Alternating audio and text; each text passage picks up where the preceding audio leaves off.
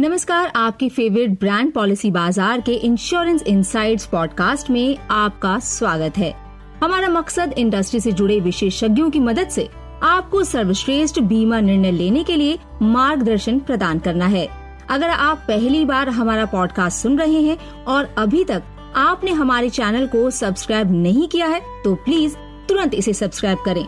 हमारा podcast Spotify Google Apple Amazon Music Jio Saavn Hungama और विंक music पर भी उपलब्ध है। आप हमारे पिछले सभी एपिसोड्स इन प्लेटफॉर्म्स पर सुन सकते हैं। आखिर एक साल में क्या बदल सकता है? एक साल में ही हमारे लिए सामान्य शब्द की परिभाषा पूरी तरह बदल गई थी। साल 2020 में जब कोविड 19 महामारी ने दुनिया के हर हिस्से को प्रभावित किया तो व्यवहारिक आधार पर भी इसका असर नज़र आया। पिछले दो वर्षों में कई कारणों से स्वास्थ्य बीमा में निवेश बढ़ा है। आईआरडीआई की वार्षिक रिपोर्ट के अनुसार, वित्तीय वर्ष 2021 में नवंबर महीने तक स्वास्थ्य बीमा में 29 प्रतिशत की बढ़ोतरी देखी गई है। कोरोना महामारी की इन तीन खतरनाक लहरों की वजह से ही स्वास्थ्य बीमा ग्राहकों को बेहतर सेवा देने के लिए विकसित हुआ है। इस दौरान स्वास्थ्य बीमा प्रोडक्ट्स ने एक लंबा सफ़र तय किया है। चाहे बात बहाली यानी रेस्टोरेशन के लाभ की हो या फिर कूलिंग ऑफ़ अवधि घटाने की। स्वास्थ्य बीमा के क्षेत्र में हुए नवीन बदलावों के बारे में हमें अधिक जानकारी प्रदान करने के लिए इस खास सेशन में हमारे साथ मौजूद है पॉलिसी बाज़ार डॉट कॉम के स्वास्थ्य एवं यात्रा बीमा विभाग के प्रमुख अमित छाबड़ा। पॉडकास्ट में आपका स्वागत है Amit.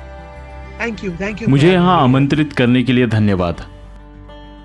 चलिए इस सेशन की शुरुआत करते हैं। क्या आपको ये लगता है कि पिछले दो सालों में कोविड 19 महामारी की वजह से स्वास्थ्य बीमा ज़्यादा ग्राहक केंद्रित यानी कस्टमर सेंट्रिक कर दिया गया है? अगर हम स्वास्थ्य बीमा के क्षेत्र में हुए बदलावों के बारे में बात करें तो सबसे महत्वपूर्ण परिवर्तन ये हुआ है कि पहले की तुलना में स्वास्थ्य बीमा को लेकर जागरूकता बढ़ी है। कोरोना महामारी से पहले तक भारतीयों के लिए स्वास्थ्य बीमा एक वैकल्पिक यानी ऑप्शनल ज़रूरत था। अब हर कोई स्वास्थ्य बीमा लेने में रुचि रखता है और साथ ही में इसमें उच्च, यानी हाई कवर चाहता है। इसलिए ब्याज के दृष्टिकोण से भी स्वास्थ्य बीमा में पहले की तुलना में बहुत ज़्यादा दिलचस्पी देखी जा रही है। जब महामारी ने हम पर हमला किया था तब शुरुआती दौर में ये सवाल भी था कि स्वास्थ्य बीमा में महामारी को कवरेज दिया जाता है या नहीं। लेकिन सब कुछ बहुत ही स्पष्ट एवं ग्राहक केंद्रित रखा गया। महामारी के बाद से कवरेज लिमिट में भी बहुत अधिक वृद्धि हो गई है। कोरोना के समय कई लोगों को अस्पताल में भर्ती होना पड़ा था। कोरोना के बाद से ओपीडी टेली कंसल्टेशन और उपभोग वस्तुएँ यानी कंज्यूमेबल आइटम्स जैसी चीज़ों में भी प्रासंगिक हुई है और स्वास्थ्य बीमा में इन्हें कवरेज दिया जाने लगा है। इससे पहले इन्हें कवर नहीं किया जाता था। इसलिए मुझे लगता है कि स्वास्थ्य बीमा बहुत अधिक ग्राहक केंद्रित हो और व्यापक हो गया है। कवरेज का दायरा भी काफ़ी बढ़ गया है। पहले स्वास्थ्य बीमा में अस्पताल में भर्ती होने को ही कवर किया जाता था। इसमें घर पर हॉस्पिटलाइज्ड होना कवर नहीं होता था। लेकिन अब इसे भी कवरेज किया जाता है। वास्तव में जब महामारी ने हम पर हमला किया था, तब से इस बात को लेकर बहुत भ्रम था कि महामारी स्वास्थ्य बीमा के एक हिस्से के रूप में कवर की जाती है अथवा नहीं। लेकिन सब कुछ बहुत ही ग्राहक केंद्रित हो गया है। कोरोना के कवरेज की लिमिट में भी तेज़ी से बढ़ोतरी देखी गई है। शायद इन्हीं कारणों से स्वास्थ्य बीमा कोविड 19 महामारी के बाद विकसित हुआ है। मेरा अगला सवाल ये है कि रेस्टोरेशन लाभ क्या है? और ये पॉलिसी धारकों को बेहतर कवरेज देने के लिए किस प्रकार विकसित हुआ है? बहाली लाभ यानी रिस्टोरेशन बेनिफिट का मतलब ये है कि यदि पॉलिसी के अंतर्गत एक सदस्य द्वारा बीमित राशि खत्म हो जाती है तो ये बीमित राशि अपने आप बहाल हो जाती है। इसमें यह परिवार के अन्य सदस्यों का यहाँ तक कि परिवार के उसी सदस्य के लिए फिर से उपलब्ध हो जाती है। इसे हम एक उदाहरण के माध्यम से आसानी से समझ सकते हैं। मान लीजिए कि मैंने मेरे और मेरे पत्नी के लिए 10 लाख की पॉलिसी ली है। मैं कोविड उपचार के लिए पहले ही 10 लाख की पूरी राशि समाप्त कर चुका हूँ। ऐसी परिस्थिति में ये नहीं होगा कि मेरे और मेरी पत्नी के पास कोई विकल्प ही नहीं बचा है, या पूरी तरह से खाली हो गए हैं। बहाली लाभ में इस तरह की परिस्थिति होने पर मेरे 10 लाख रुपए अपने आप बहाल हो जाएँगे। और अगर मुझे उन 10 लाख रुपए को फिर से इस्तेमाल करने की आवश्यकता होगी तो मेरे पास और मेरे पत्नी के पास भी यह विकल्प होगा। बहाली लाभ कवरेज को संपूर्ण और अधिक मज़बूत बनाता है। वास्तव में शुरुआत में बहाली लाभ की सुविधा अलग अलग व्यक्तियों को लाभ देने के लिए आरंभ की गई थी। यानी मैंने 10 लाख रुपए का प्रयोग कर लिया है। तो सिर्फ़ मेरी पत्नी ही इसका लाभ ले सकती थी। लेकिन अब वही व्यक्ति अपनी उसी बीमारी के लिए भी दोबारा अथवा कई बार स्वास्थ्य बीमा का लाभ ले सकती है। यह सच है कि आप अपनी स्वास्थ्य बीमा पॉलिसी के तहत बहुत व्यापक कवरेज के लिए वास्तव में अपनी बीमा राशि को कई बार बहाल कर सकते हैं। अमित, तीसरी लहर के बाद कम कूलिंग ऑफ़ पीरियड के मामले में एक कोविड सर्वाइवर के लिए स्वास्थ्य बीमा लेना किस तरह आसान हो गया है? कूलिंग ऑफ़ पीरियड का मतलब है कि आप कोविड पॉजिटिव होने कितने दिन बाद पॉलिसी के लिए आवेदन कर सकते हैं।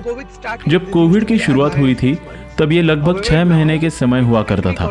हालाँकि अब ये सच में ज़ीरो हो गया है। इसलिए भले ही कोई भी कोविड पॉजिटिव है, या भले ही आप अभी भी कोविड पॉजिटिव हुए हो, आप स्वास्थ्य बीमा पॉलिसी खरीद सकते हैं और कवरेज प्राप्त कर सकते हैं। ये पूर्ण रूप से ग्राहक के अनुकूल है और बेहद ही आसान हो गया है। अब आप अपनी कोविड स्थिति की परवाह किए बिना अपने लिए एक स्वास्थ्य बीमा पॉलिसी खरीद सकते हैं। ये सच में कोविड सर्वाइवर्स के लिए बहुत राहत की बात है। आगे बढ़ते हैं। मेरा अगला सवाल है कभी कभी कोविड के बाद भी मरीज़ को अन्य शारीरिक समस्याओं का सामना करना पड़ता है। कोरोना संक्रमण का प्रभाव छह महीने तक देखा जा सकता है। ऐसे में पॉलिसी धारकों की मदद के लिए स्वास्थ्य बीमा किस तरह परिपक्व हुआ है। स्वास्थ्य बीमा अब कोविड कॉम्प्लिकेशंस के दृष्टिकोण से भी काफ़ी आसान हो गया है। यदि पॉलिसी में कोविड कवर किया गया है इसका मतलब कोविड के कारण आने वाले सभी समस्याओं को भी कवर किया गया है। इसमें कोई अन्य सवाल ही खड़ा नहीं होता है इसलिए ग्राहक चिंता मुक्त हो सकते हैं क्योंकि कोविड के कारण होने वाली सभी प्रॉब्लम्स को भी वास्तव में कवर किया गया है चाहे ब्लैक फंगस हो या लंबे समय तक रहने वाला कोविड या फिर इसकी वजह से होने वाली अन्य स्वास्थ्य समस्याएँ सभी को एक हेल्थ पॉलिसी के अंदर ही कवर किया गया है। अंत में मैं आपसे यही पूछना चाहूँगी कि यदि फ़िलहाल कोई व्यक्ति स्वास्थ्य बीमा कवर खरीदने या रिन्यू करने की योजना बना रहा है तो उसे आप क्या सलाह देना चाहेंगे? जो भी व्यक्ति पॉलिसी खरीदना या रिन्यू करना चाहती है उसे मेरी सबसे आसान सलाह यह है कि वह इस बात पर विशेष ध्यान दे कि उसके पास पर्याप्त बीमा राशि है। कई लोग अपनी थोड़ी सी होशियारी दिखाने और कुछ थोड़े से हज़ार रुपए बचाने के लिए बड़ी बेवकूफ़ी कर देते हैं। वे एक व्यापक कवर नहीं लेते हैं। आ, इसकी उन्हें बड़ी कीमत चुकानी पड़ती है। और कई बार तो थोड़े से पैसे बचाने के चक्कर में अपना लाखों रुपए का नुकसान कर लेते हैं। तो सबसे बुनियादी सबसे मौलिक सलाह यह है कि आप एक ऐसी पॉलिसी खरीदें जिसमें बीमा राशि अधिक हो। इसके अलावा मेरी एक सलाह यह भी है कि हमेशा एक संपूर्ण पॉलिसी खरीदने का प्रयास करें। एक व्यापक पॉलिसी हो जो आपको उपभोग योग्य वस्तुओं यानी कंज्यूमेबल आइटम्स के लिए भी कवरेज देती हो जो आपको घर पर हॉस्पिटलाइज होने की स्थिति में भी कवरेज देती हो ओपीडी के लिए कवरेज होना भी बहुत महत्वपूर्ण है इसलिए सुनिश्चित करें कि आपके एक ऐसी पॉलिसी हो जो आपके ये सभी कवरेज देती है यह सुनिश्चित करती है कि भविष्य में कुछ भी होने पर आप पर्याप्त रूप से कवर हो जाएँ। इन सभी महत्वपूर्ण जानकारियों के लिए बहुत बहुत धन्यवाद, अमित। हमारे श्रोता अब स्वास्थ्य बीमा को ज़्यादा बेहतर ढंग से समझ सकते हैं। इसके साथ ही उन्हें अब ये भी जानने को मिला कि पिछले दो सालों में स्वास्थ्य बीमा किस तरह से विकसित हुआ है। आइए, अब आपको अपने अगले सेगमेंट, पॉलिसी पीडिया की तरफ़ ले जाते हैं। यहाँ हम आपके लिए इंश्योरेंस जार्गन को डी करते हैं। तो आज का शब्द है एक्सक्लूजन। कोई भी बीमारी, स्थिति या चिकित्सा उपचार जिसे आपकी बीमा योजना कवर नहीं करती है, वो पॉलिसी के एक्सक्लूजन के रूप में लिस्टेड होता है। आज का हमारा ये सेशन यहीं समाप्त होता है। हमें उम्मीद है कि आपको हमारा पॉडकास्ट पसंद आया होगा। कृपया लाइक शेयर और सब्सक्राइब करना ना भूलें। स्वस्थ रहें, सुरक्षित रहें, फिर मिलेंगे।